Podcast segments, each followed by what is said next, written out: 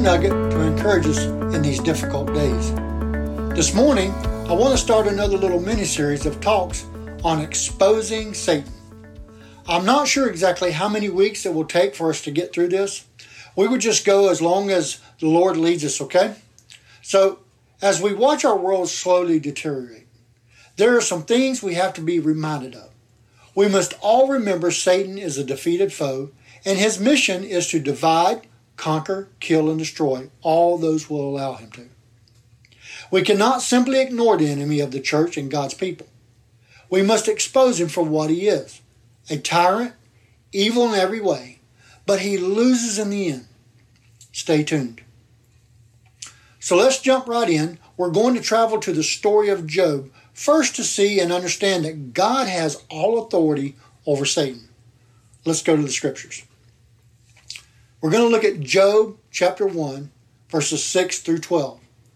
Satan under God's authority. One day the angels came to present themselves before the Lord, and Satan also came with them. The Lord said to Satan, Where have you come from? Satan answered the Lord, From roaming throughout the earth, going back and forth on it. Then the Lord said to Satan, Have you considered my servant Job? There is no one like him on earth he is blameless and upright, a man who fears God and shuns evil.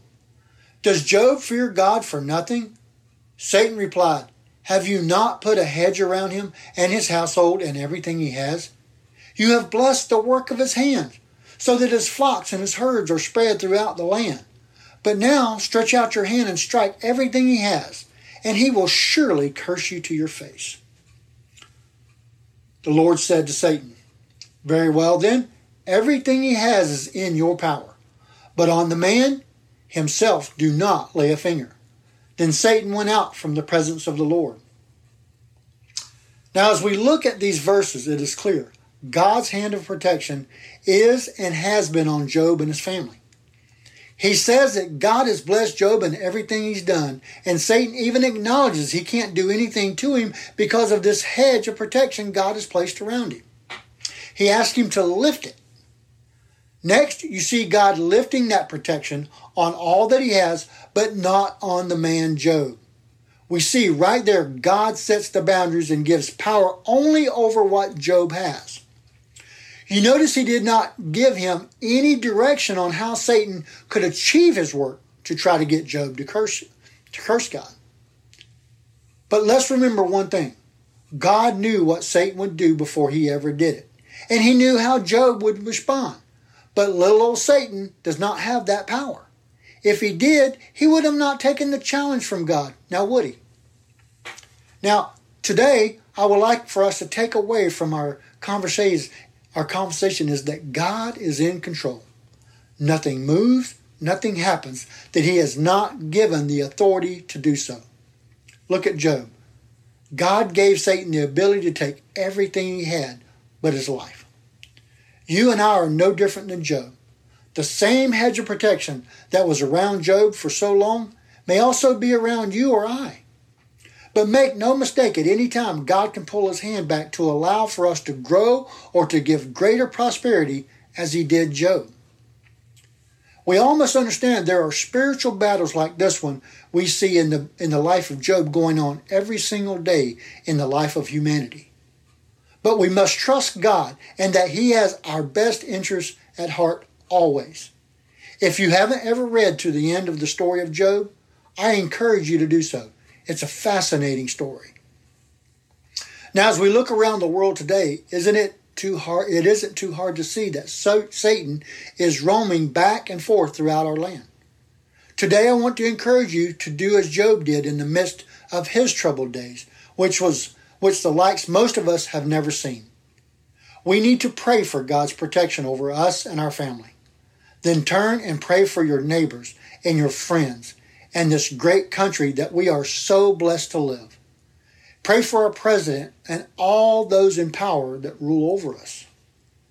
Pray they seek God's face and seek his wisdom to get this country back on course and stand on the godly principles in which our great nation was built.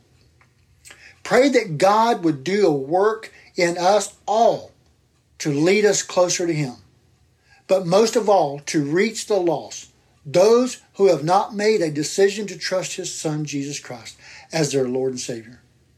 Time is getting closer for His return. How close, I make no statement of time. But I believe time is getting close.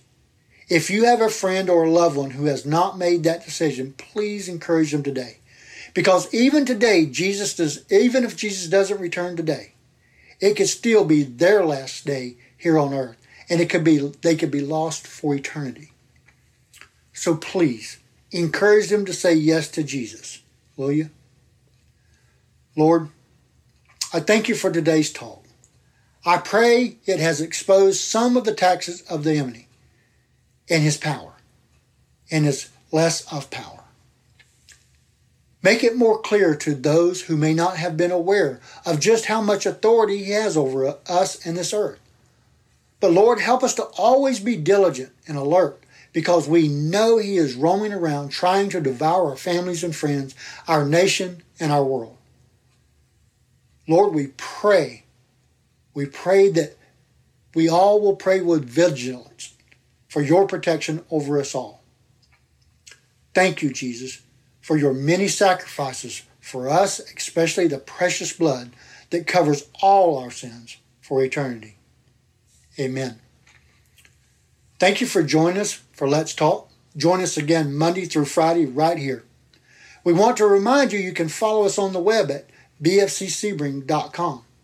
You may also want to join us for our live stream services on Sunday morning on YouTube Live under BFC Family. Now, I'd like to take this opportunity to, to let you know we have a brand new app available in our App Store. So go to your App Store, check us out. It's free, so you can follow us and learn more about us right there. So thank you have a great day and have a sunshine filled day.